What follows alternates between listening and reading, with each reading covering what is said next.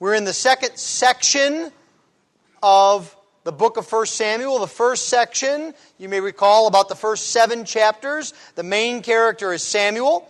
Now, in this middle section, one of our main characters is Saul. He is coming on the scene as the king of Israel.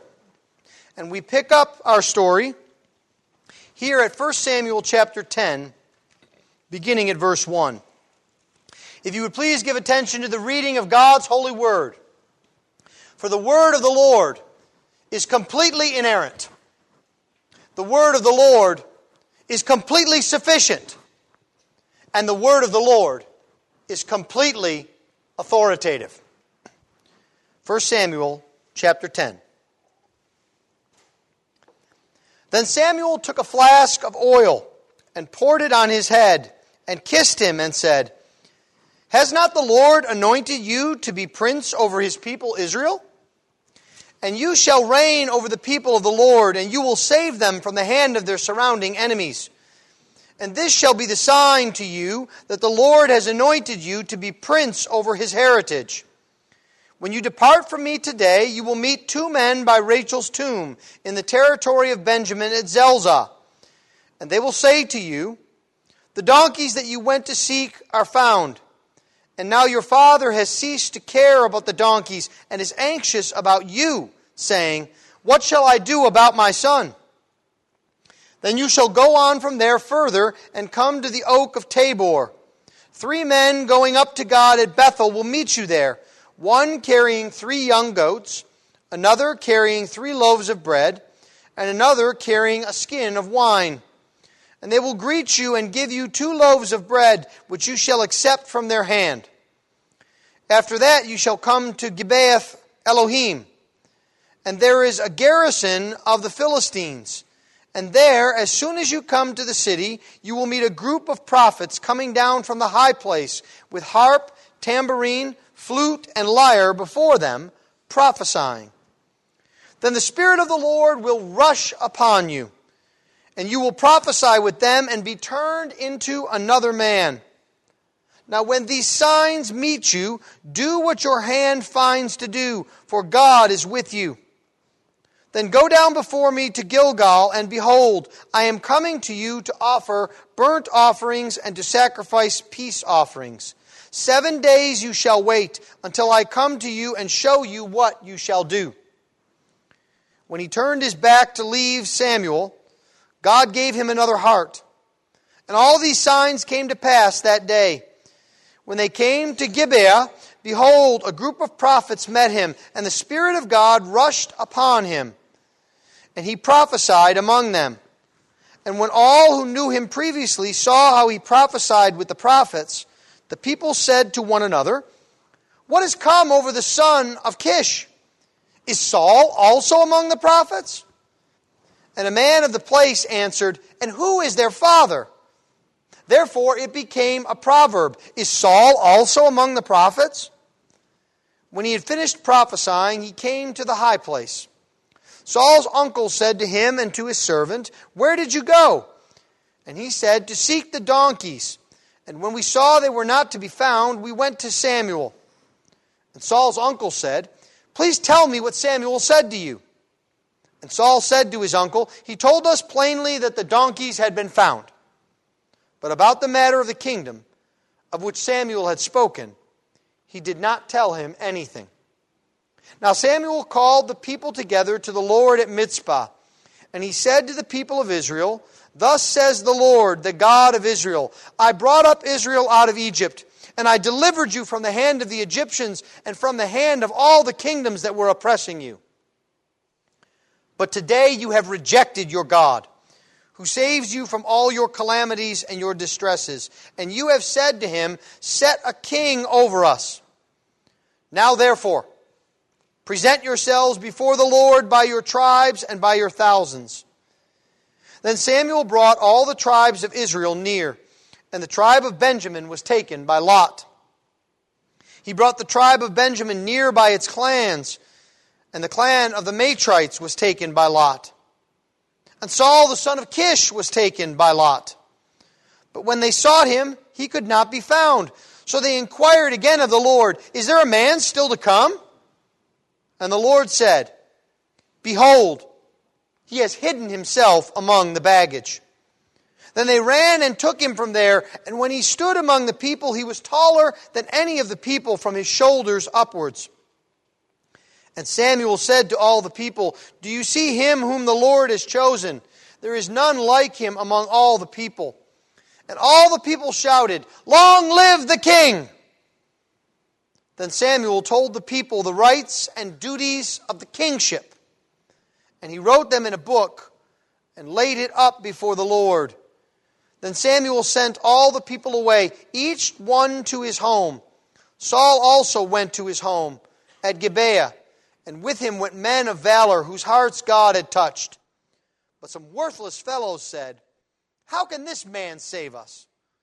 And they despised him and brought him no present. But he held his peace. Thus far, the reading of God's holy word. Let's pray for his blessing upon it. Let's pray together. Heavenly Father, Lord, we ask that you would use this word, that you would use this word to light a fire in us of love for Christ, of service to you. This we ask, O Lord, in Christ's precious name. Amen. The Bible tells us many things. But one of the things that the Bible tells us is that we are to obey the Lord and we are to follow the Lord. But have you ever asked yourself, what happens if we don't? What happens if we have a period of time in which we don't obey the Lord? If, if we don't follow the Lord with all of our hearts? What happens to us? Are we then lost? Does God turn his back on us? Is it up to us to maintain our relationship with God? Some have said that the way to a relationship with God is that you come to God by grace, but that you stay in a relationship with God by your works. That you have to do all that you can to stay in the good graces of the Lord. Our text this morning through the person of Saul, perhaps the most unlikely of people in the Old Testament, teaches us that we not only come to the Lord by grace, but that even when we are rebellious, even when we fall down and are foolish, God is still mightily at work. That He does not let His people go, that He is building His kingdom. And so this morning, I would like us to see three things as Saul comes to the kingship. The first thing that we see behind the scenes is the work of the Lord. That the Lord is still at work, even though Saul is the one called to be king. But we also see in the midst of this work of the Lord, we see the weakness of men. We see why it is foolish to trust in men, why it is in vain that we seek our own works as a ground of a relationship with God because men are weak. And then finally, we see the sovereignty of God as He establishes His kingdom. That His work is to establish His will and His king and His kingdom for His glory. The work of the Lord, the weakness of men, and the sovereignty of God. Well, it has been a whirlwind of a story. I hope that you have used the last two weeks to kind of catch your breath because there has been a crisis in Israel. A war is coming. The Philistines are hostile once again. We've seen, even in our reading here this morning in chapter 10, that now there is a garrison of the Philistines in the middle of Israel, in Saul's hometown, nonetheless. There is a crisis at hand. And because of this crisis, Israel has demanded a king. But behind that demand, there is an abandonment of God and a desire to be like all of the nations. And so we have met Saul, the young man who seems to be perfect for Israel's definition of a king. He is tall. He is handsome. He is Mr. Israel. Why would anyone want a king other than Saul?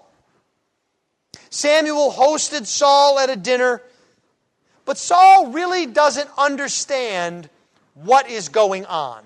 He's kind of at a loss, and I think this is one of the ways we see the character of Saul. He's a little bit slow on the uptick. And so here we see God making this very plain in chapter 10 what is happening. Can you imagine what is going through Saul's mind? I went out to find some donkeys. Some guy tells me I'm a king. Really? What am I going to tell Pops? He's afraid I'm lost. Now he's the dad of the king. Now, let me ask you this question What do you do when life's events begin to overwhelm you? Now, some of us have a greater tolerance than others, but we all have a point in time in which there seems to be so much coming at us that we don't know what to do, that it's overwhelming. Where do you find stability and peace? You see, that's the kind of whirlwind that Saul is in right now. Saul has been called to serve, but he's not ready to serve. He doesn't know what he's doing. And so God has called him through Samuel. But the key here is God also makes clear to Saul that he has called him. You see, it is difficult enough to do the things that are before us. But it is even harder if we're not certain that we're supposed to do it right? If we don't think this is our task, if, it's fall to, if it falls to us. So, the very interesting thing here is that God begins not by equipping Saul for the kingship, but by assuring him that he has been called. You see, the main thing for Saul is to know that God has called him. And this begins with being set apart. We see this in chapter 10, verse 1. Samuel takes a flask of oil and he pours it on Saul's head. And he says, Has not the Lord anointed you to be prince over his people Israel? This anointing sets Saul apart for the task that is before him. That's what an anointing is. You may know the Hebrew word for anointing. This is one of the few Hebrew words that are easy to recognize. It's the word we get Messiah from. The Messiah is the anointed one, the one who has been set apart for a task. And that is why the Messiah, the Lord Jesus Christ, is the anointed one. He is set apart for the task that the Lord has given to him to purchase for himself a people to redeem them, to gather them to the Father, the Son, and the Holy Spirit so that they might worship the Lord their God forever and ever. Saul is being set apart not to that task, but it is no less a setting apart. Samuel makes this very clear. This is God's work. This is not Samuel's choice. You and I know from the background that Samuel, if he had his word, would not even pick a king. Samuel's only doing this because God has put it in motion.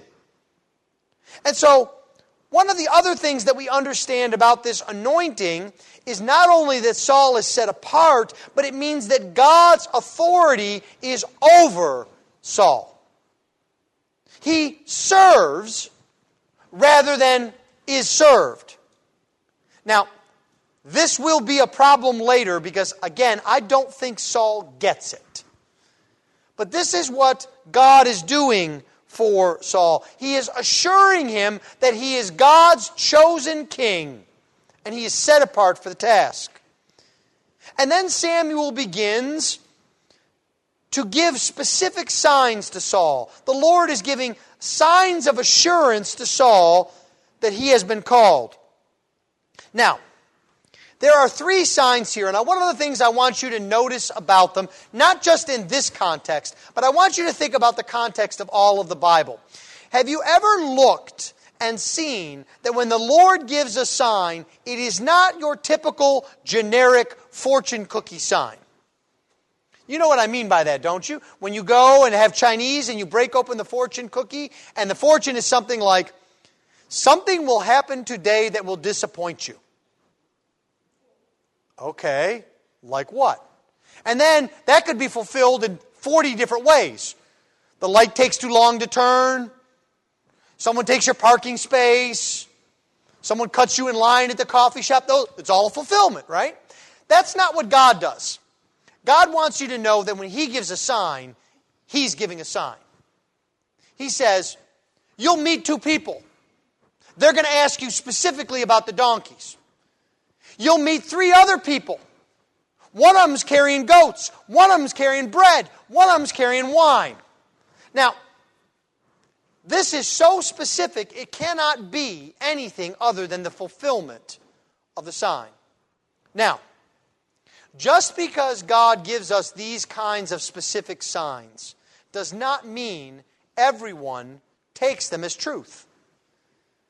We have signs about the Lord Jesus Christ that are very particular. The exact city in which he will be born,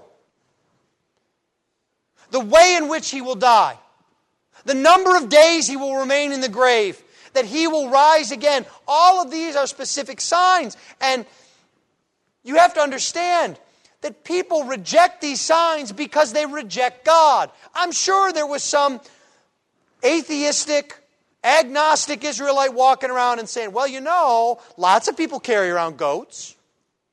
And, you know, four out of six Israelites have bread on hand. So this is just all a big coincidence. This is the way people operate with what vision the Lord gives them. People do this all the time.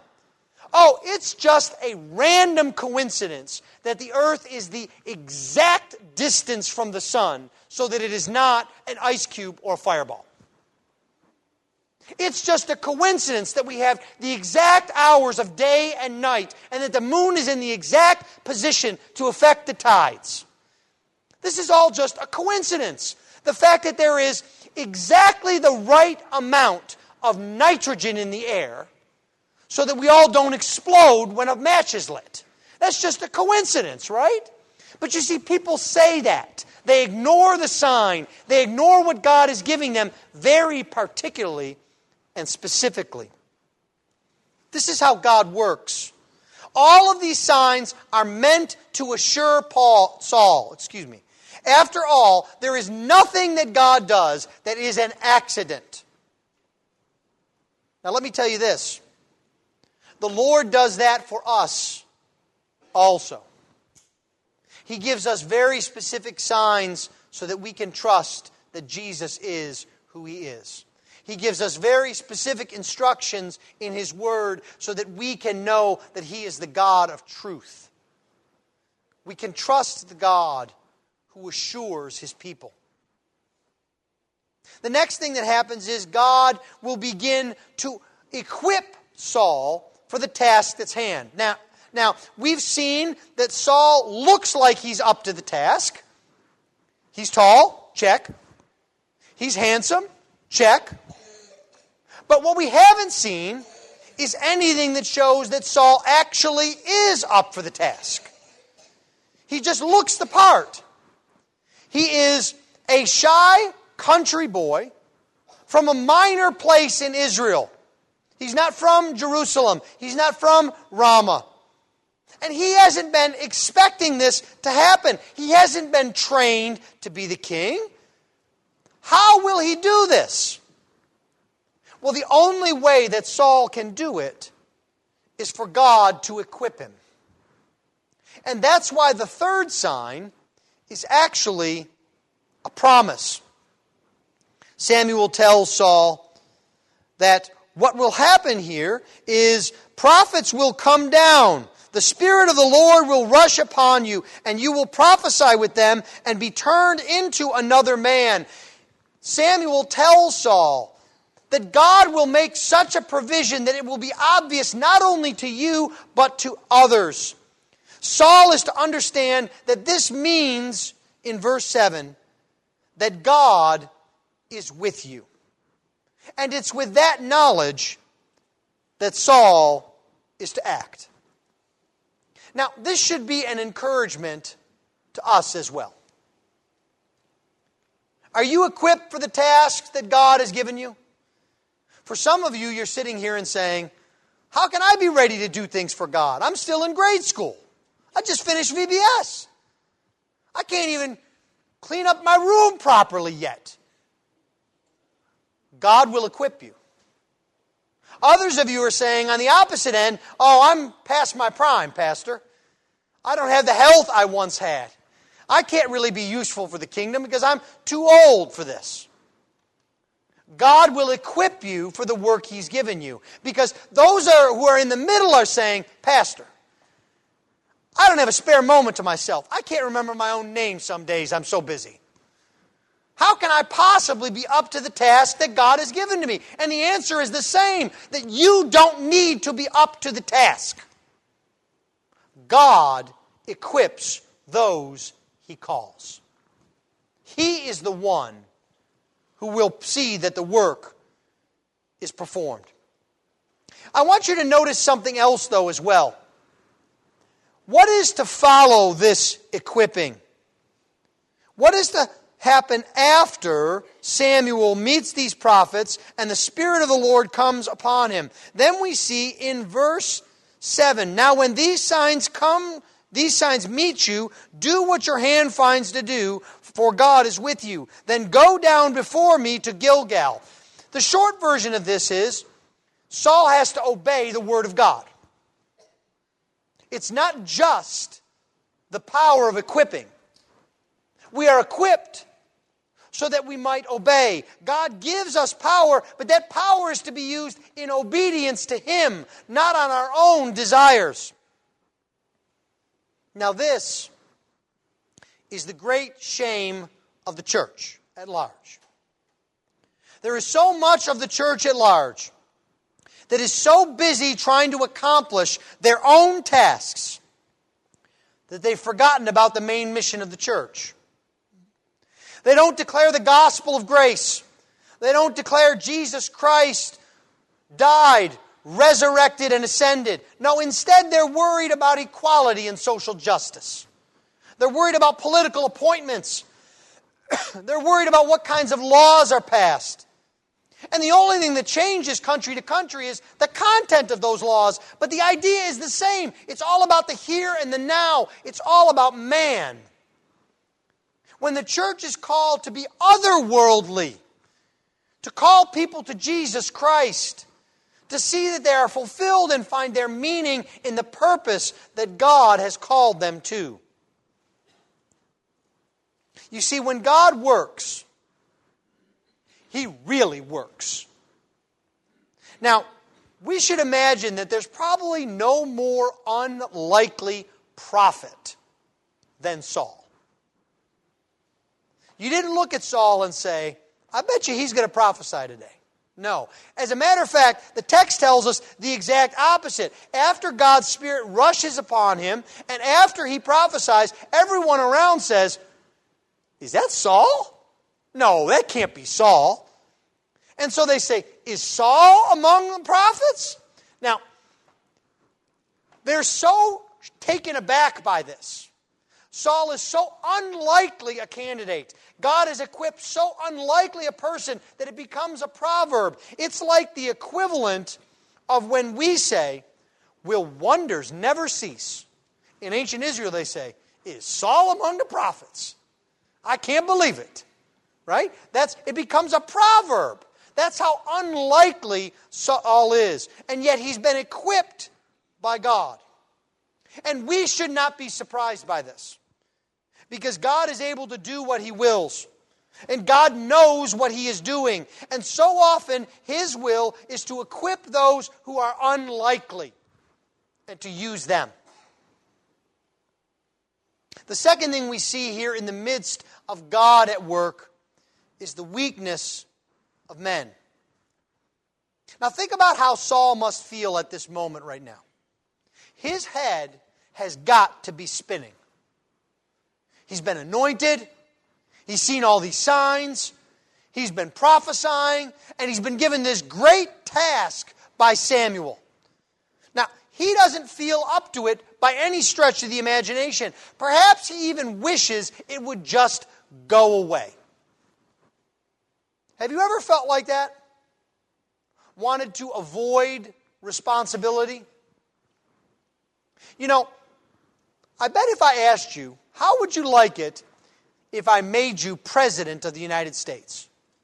There's at least some among us here, maybe many, that would say, that would be great. Let me tell you the agenda that I would pass. I got my whole list here. All of these things I could do to improve the country. But if the Marine helicopter landed on the front lawn and someone came to actually make you president of the United States, that'd be a pretty scary proposition, wouldn't it? I don't want to mess this up. I got to send troops into harm's way. I've got to have people attacking me all day long. What am I going to do? No, no. I, you know what? I think I'm, I'm going to just go. Uh, I'm going to go to the restroom for a little bit. I'm going to go hide out in there. Right? That must be what's going through Saul's mind. He knows he's not up for the task. But there is also a direct task that is in front of Saul. And we already begin to see something about his character. Look with me at verse 5. And when you come to Gibeath Elohim, where there is a garrison of the Philistines, and there, as soon as you come to the city, you will meet a group of prophets um, down from the high place with the harp, tambourine, flute, and lyre before them, prophesying. And the Spirit of the Lord will rush upon you. Verse 7 Now, when these signs meet you, do what your hand finds to do. Now, we read that and we think, okay, Saul, go back to your hometown where the Philistines are and do what you want. Do what your hand tells you to do. You want to go out and have a great barbecue? Go out and have a great barbecue. You want to go walk around the park? Go ahead, go walk around the park. That's actually not what this idiom means. This is a Hebrew idiom. We see it in another place in Judges chapter 9, where Israel is fighting their enemies. And it's described that they are to do to them as your hand finds to do. What that idiom means is Samuel telling Saul, Go back home. There's a Philistine garrison there. God has raised you up to be king. Why? To defeat the enemies of Israel. Go defeat the enemies of Israel. What does Saul do? Saul goes and finds the luggage rack and hides underneath. He takes a blanket, puts it over his head. Right? He's not up to the task he hides. And this can happen to you and me at times. We do not seize the task that God has put before us because we are afraid. Because we still think it depends on us and our ability, when the reality is it depends upon God and His power. Saul hasn't learned this yet. Saul is weak in this way. He would rather conceal what has happened. He goes up and he meets his uncle. And you can imagine, uncle says, Saul, where you been? What's going on? And then when the uncle finds out that he's spoken to Samuel, his interest is really piqued. Saul's not even, if I could put it this way, he's not even a good liar or hider. He mentions the donkeys, and then his trail away line where he's hoping he can sneak off is, oh yeah, and I talked to the most famous man in all of Israel, the prophet of God. Well, what do you think the uncle's going to say? Well, what did he say? He must have said something significant. Everything Samuel says is significant, right? And Saul has this opportunity and he looks at his uncle and he says, Oh, he told me the donkeys were found. Yep, they got found all right. Donkeys are found. Samuel, he's a helpful guy he leaves all of this other matter of the kingdom, the text tells us, off. Saul is trying to run away from the calling that God has given to him. He's afraid. He hides. The interesting thing, though, is there are signs to be seen if you are looking. At this point in the text, everybody is in the dark except for Saul and Samuel and us because we know the end. But there are signs there. Uncle must be at least a little bit suspicious because even if Saul had rubbed out the anointing oil, do you know what anointing oil has a property of? It is highly perfumed. So Uncle's looking at Saul and going, Saul, what's that smell?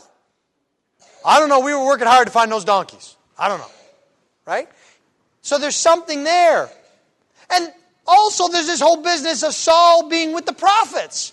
It's not like God is letting Saul keep this a secret because it's God's will that will be done. Why is Saul trying so hard to hide? You see, he hides from the people later. And this is, I think, one of the funniest stories in the Old Testament. In verse 22, they go through this elaborate procedure to find the king, and then they say, Where's the king? You know what it kind of reminds me of? Have you ever been to a place where they give away door prizes? And then they draw your name out of um, the door prize bowl, and they say, Mr. Jones, Mr. Jones. And when Mr. Jones doesn't answer, what do they do? They draw another one, and they come up with Mr. Smith. So that's what the Israelites are doing. Should we look for somebody else? And God says, No, no, no. Uh, he's out with the luggage. Go lift up that blanket. And can you just imagine? Now, look at this in your mind, how silly this would look. They push aside the bags and the blankets. And not only does Saul get up, he's like a foot and a half taller than everybody else as he stands up. It's not like he's hiding because he's afraid, because he's a little guy. He, we are told, is taller than everyone in Israel. Here's tall, dark, handsome Mr. Israel under a blanket. He's hiding. But the interesting thing is, he's trying to get lost, but God is finding. There's something very interesting going on in this chapter that may escape your first notice. we see the word find in this chapter several times. But you have to understand that the word that is translated meet is the same word. So everywhere that Saul meets someone, they're finding him. Everywhere he goes and he meets another person, they're finding him. And then he is found over and over again. We see it in verse 2, in verse 3, in verse 7.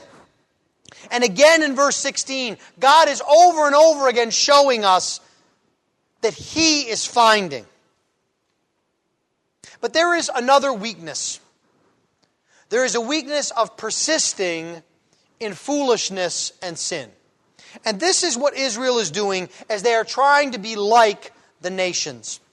The Lord had said that this attempt to get a king was a rejection of him. Samuel had told them how foolish it was, and you would think they might get the hint that this is a bad idea. Now, there is a movement in the world today that says our real problem is knowledge and information. If we just have more education, everything will get fixed. If we just spend more money on schools, people will be good to one another. Life will be perfect. We just don't know what we need to know. The problem is that doesn't account for human behavior. Take the Israelites here. They've been told over and over again what a horrible, bad, sinful idea it is to want a king. And so Samuel comes, and they're ready to go. No hesitation at all. Show us the king. Come on. Samuel calls them to Mizpah. Now, that in and of itself should get them thinking. Do you remember the last time we were at Mizpah? It was chapter 7. It was when there was revival, when Israel had repented and trusted the Lord and they defeated the Philistines. Now, what we might have expected Samuel to do here is to cater to the crowd. I'm so thankful you could all be with us here on this coronation evening.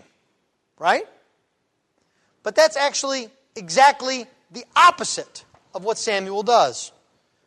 What he does is he gives them a speech that reminds Israel that they are continuing in sin. Look at verse 18. The first thing he says is, The Lord your God brought you up out of Israel, brought Israel up out of Egypt and out of the hand of the Egyptians. He's reminding them what God has done. Now, this is not just a history lesson, it's a reminder that everything they have, they owe to the Lord. And it's also a reminder that they belong to the Lord. And then he begins to press the point in verse 19. He presses them with their rejection of God. But today you have rejected your God. And the Hebrew is very emphatic. Verse 18, I. Verse 19, but you. You didn't do what you were supposed to do. What they'd done made no sense at all. And now, he comes to the point of the therefore. Now, you have to understand the way Old Testament prophets worked. There's sort of a formula that they use. The Lord has done all this for you. And look at how you have rebelled. Therefore, here comes the judgment. Now, I have it in my mind's eye that as Samuel is doing this, he's already kind of the bull in the china shop. He's already kind of the uninvited guest to the coronation. And he sets this up. You could almost imagine people in the crowd wincing. What's he going to hit us with? Therefore, not the therefore. And then he does something that I think would maybe bring them to their knees. He starts to call them out by tribe, by lot. Now, what that means is God, through the selection of a lot, picks a tribe. We don't know exactly what the lot would be, but think of it like rolling a die. And if you roll a three, it's Benjamin. Except for they could have rolled that die a 100,000 times and it would have come up three every time. Because that's how God's lots work. But do you remember the last time in Israel's history tribes were called out by Lot? It was when Achan had sinned and the Israelites had been defeated at Ai and they were judged for it and punished. So you can imagine the Israelites are ready for the walloping that is coming. But what does happen instead is that Israel gets her king. Do you see that? Now, therefore, present yourselves before the Lord by tribes. And he goes through, and Saul is chosen by Lot. Now, what is going on here? Why does Samuel ruin the vibe of this coronation day? I think there is a kind of judgment going on here because Israel is going to get the king that they want, that God knows is not what they need. But I think even more, what we have to understand is that God is more concerned with truth and His Word than He is with being nice. There is a whole modern sense in which people who say they believe in the God of the Bible are only concerned that God is nice. He's supposed to be non committal, non judgmental, non commanding. He's just sort of floating ethereally there, and we can do whatever we want, whenever we want. He's like a super grandma and grandpa put together. You kids know what this is like, right? You go to grandma and grandpa's, and you don't have to eat every vegetable off your plate, right? Grandma and grandpa will let the clothes sit on the ground for a little bit, right? That's their job. Grandma and grandpa's job is to be nice. They've already done all the hard work of raising their kids. They've graduated to being nice. But that's what people think God is supposed to be like. And this passage shows us that that is not who God is. If you believe in and worship a God who is perpetually nice, it is not the God of the Bible. God is not going to let you go that easily. He is too good. He is too holy. He is too kind and merciful. He will never let you go simply to be nice. God doesn't want you to be comfortable. He wants you to pay attention. He wants to get your attention and He wants you to repent. That's what God wants. Finally, briefly, we see how God shows that He is in control through the sovereignty of God. Now, what God does here is He makes public what had been private up till this point. Samuel and Saul know all about what is going on, but God makes now His choice public to all of Israel. Think about this selection of lots. It's God's only way to make clear that His choice is the choice for king. Could you imagine what would happen otherwise? One tribe would stand up and say, Our guy should be king. No, no, no, not your guy. Our guy should be king, a second tribe would say. And then a third tribe would say, You both are crazy. My guy should be king. But what God does is, He makes clear that the only choice is His choice. Because He's in control. Because His will is paramount. Because He really is the king. You see, God's people are so dependent upon Him, they not only need Him to choose the king, think about what the story tells us. They need God to tell them where the king is. They don't even know where to find the king. It's, it's funny. Should we get somebody else? Should we draw another chit? Do we have hanging chads? What's going on here? You see, God's people wanted a king, and God has to choose and show them where the king is. And this should be something for you and I to think about. You see, we are fooling ourselves if we think we can operate outside of God.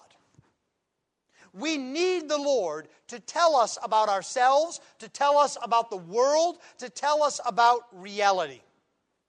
We need the Lord to be sovereign and in charge. We need Him to reveal this king.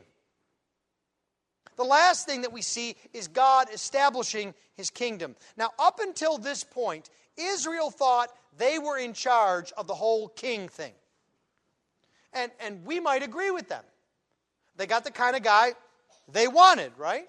They put together the job description tall, powerful, like all the nations. And Saul fits the bill of all of that job description. Actually, a little too well. But now, what Samuel does is he reminds Israel that their king is not a sovereign.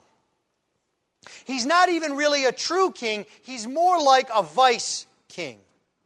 Look at verse 25. Then Samuel told the people the rights and duties of the kingship, and he wrote them in a book and laid it up before the Lord.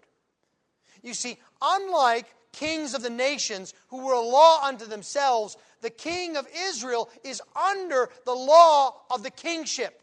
Maybe better translated, the law of the kingdom. This is the same phrase, almost exactly, that we saw earlier when Samuel said to them, Do you want to know what a king is going to be like?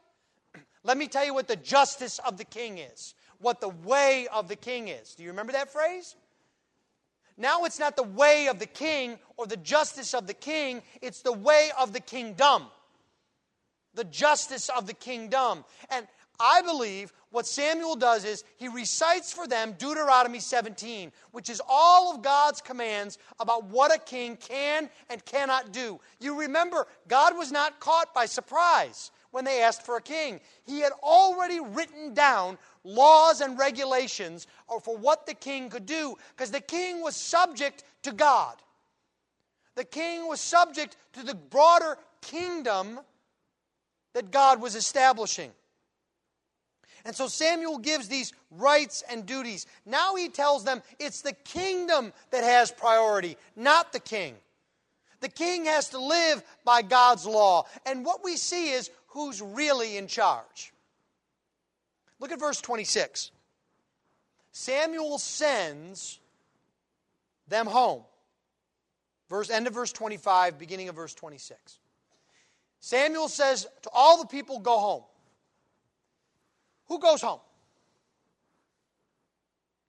King Saul says, Yes, sir. Going off to my house.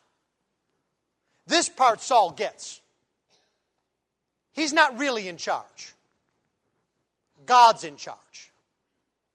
Samuel's not in charge. Samuel's just speaking for God. You see, it is that kingdom that is critical. What matters is not our plans. What matters is not our king, our kingdom, but God's kingdom. The kingdom that He established through the Lord Jesus Christ, who reigns over His people with grace and truth, who gathers His people together that they might worship Him and serve the Lord God. You see, it is the kingdom of God that is being established. Do not ever be confused and think that the nations are in charge or that they are in charge of history. It is God Himself who establishes His kingdom through Jesus. Jesus is our ultimate King.